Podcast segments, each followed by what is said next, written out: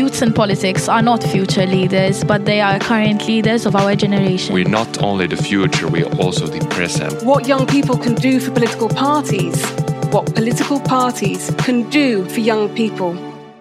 Local Leaders for Europe, a podcast from the European Committee of the Regions. Looking for a metaphor to describe the journey of women in politics?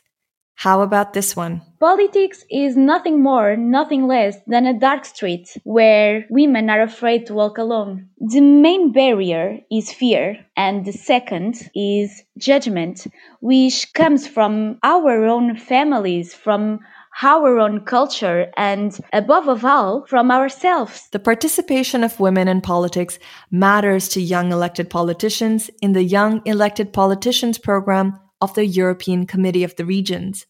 Ines Xavier, member of the European People's Party, is a 25 year old councillor from a village that is part of the municipality of Cabachos near Moimenta da Beira, a town west of Porto in Portugal. A town that, as Ines puts it, has never had a female mayor. When I started in politics, I started in a young group in a party. And then some people create an anonymous page on Facebook and they told that I was just a little child that I didn't know about what I'm talking about. And I lived in Wonderland. They want to discredit my competence so I tried to make my voice count and I continue do the things. I continue to give my opinion at the newspapers, at Facebook without fear because the fear is what people want you to feel. Did you know that while women represent 50% of the population in Europe, only 30% chair in national parliaments, 34% in regional parliaments, and only 17%, yes, 17%, are mayors. Having so few means that the whole issue of gender equality in politics is a bit like a dog biting its tail. Or at least, this is how Elisenda Alemany y Gutierrez, a councilwoman from Barcelona, Spain, and a member of the Green Party, puts it. I think that one of the barriers, most of the time, is that it is difficult to find women who can be a role model for upcoming politicians. This makes women less confident in order to get involved in politics or even to play different models in politics. Gender stereotypes and structural inequalities which result in a bigger family burden for women, or even a lack of self confidence as derived from education, are important factors that block women who are entering or active in politics. Laura Guidicelli, councilwoman from Bastia in Corsica, and a member of the European Alliance Party points this out. Without realizing it, society sends us back to a secondary role and it starts at school. I notice that girls are less used to speaking out, making their point of view heard. There is an uneven distribution of family care responsibilities. And this, of course, means that women spend more time than men in home and childcare Speaking of inequalities in the share of housework, women still do much more than men. Childcare involving physical care, supervision, and accompanying the child, for example, is much more common among women than among men. The participation rate of men is between 6 and 21%, while that of women is between 14 and 32% on average across the countries. Last year, I got pregnant. I wasn't just pregnant, I was pregnant and I am single. I suffered from many comments about the fact that I destroyed my life, my political life, including my professional life, that from now on, I was stuck in my women condition. And guess what? In this gender unequal Europe, Ines's experience resonates as well with Elisenda's situation in Barcelona. Me, myself, for example, I have 37 years, and it's because I want a full commitment with my job that I don't have children.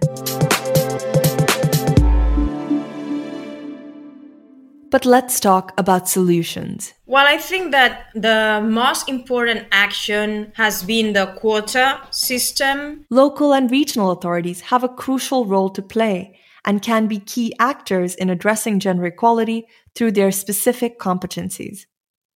In October 2020, the European Committee of the Regions adopted an opinion, a Union of Equality Gender Equality Strategy from 2020 to 2025, which represents the Committee of the Regions' official position on the European Gender Equality Strategy. In the context of the strategy, to reach gender equality at all levels, the establishment of candidate quotas seems to be an effective solution to bridge the gender gap in politics, as a report on gender equality published by the European Commission states. Although with different results, all of the European countries that took legislative measures in order to compel political parties to candidate a specific number of women have seen their parliaments become more gender balanced. In several countries in Central and Eastern Europe and in the Balkans, so for example in France as well, women representation increased by 21% and other countries with quota system like Albania went from 7% in 2008 to 27%. This might seem like a good solution, but not everyone feels the same. Ines, for instance, believes that quotas help women in getting elected, but do little against discrimination. In the end, it just ends up changing the numbers, not the question itself. Politicians who choose their lists don't look at women for their ability, they will choose by um, the number of votes that these women can bring to them. She would rather focus on a pan European education cross border campaign. More exchanges between students confront the realities of countries more available for this equality, such as the Nordic countries with others like Portugal. A change in perception that begins with younger generations is crucial. Policies aimed at fighting the gender gap can also positively affect the lives of men. One such policy would be the implementation of paternity leave, which would help men as well as women. Laura from Bastia, Corsica explains. Another interesting example is the paternity leave. It's not enforced in the countries of the European Union and often fathers give up taking it. Too bad for me. But it's an acquired right for men and it's a great progress. This is a priority to allow women to free up time and make themselves available for things other than looking after the house of the children. Laura is also trying to push for the establishment of the first action plan in favor of gender equality in Corsica. She explains As an electing executive member of the Corsican region in charge of gender equality, I wanted to change things by carrying out the first action plan in favor of equality. I will present this action plan at the end of February to the Corsican Assembly and it has two components. The first concerns internal human resource of our institution. We are going to improve the salary condition of women, fight against stereotypes, and allow the same form of promotion. The second part concerns action in the field of sport, culture, and youth. Notwithstanding the actions and policies that institutions can undertake, what is really important is that women themselves link up and cooperate to increase their chances of success. That is exactly why Elisenda in Barcelona is working on the kickoff of a leadership school for women. For example, in our political party, we have started a leadership school only for women and also a mentoring program. On the one hand, through the leadership school, what we want is to guide women who access elected positions in the performance of their duties and strengthen the woman's network because it's very important the sense of community.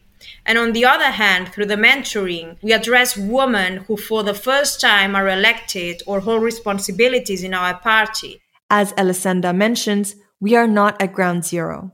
Probably it just takes some collective action to realize it. We put them in contact with women who have held or are currently holding elected or government positions. I think through these mentors, we give tools through a very personal and practical perspective from other women. And I think this is very important mainly because, as I said, sometimes we women, we have the impression we start from zero sometimes. And it's very important we learn from each other. This type of community have been natural for men. Let's close the circle from where we started, from Portugal and Ines. After all of our chats, we asked her what, in her opinion, is the biggest misunderstanding in the debate on gender equality in politics. This is what she told us. If we talk, people think that women want it all. But that is wrong. We don't want more rights than men. We want justice. But above all, we want equity, not equality. I think that when we speak about women rights, people think that women want more than men. That is completely wrong. I think that is the real problem that we faced in Portugal. If you want to learn more about the YEPS program or the work of the European Committee of the Regions, you can visit our website www.cor.europa.eu. You can find this podcast on the website of the COR, on the Europod network, and on all major streaming platforms.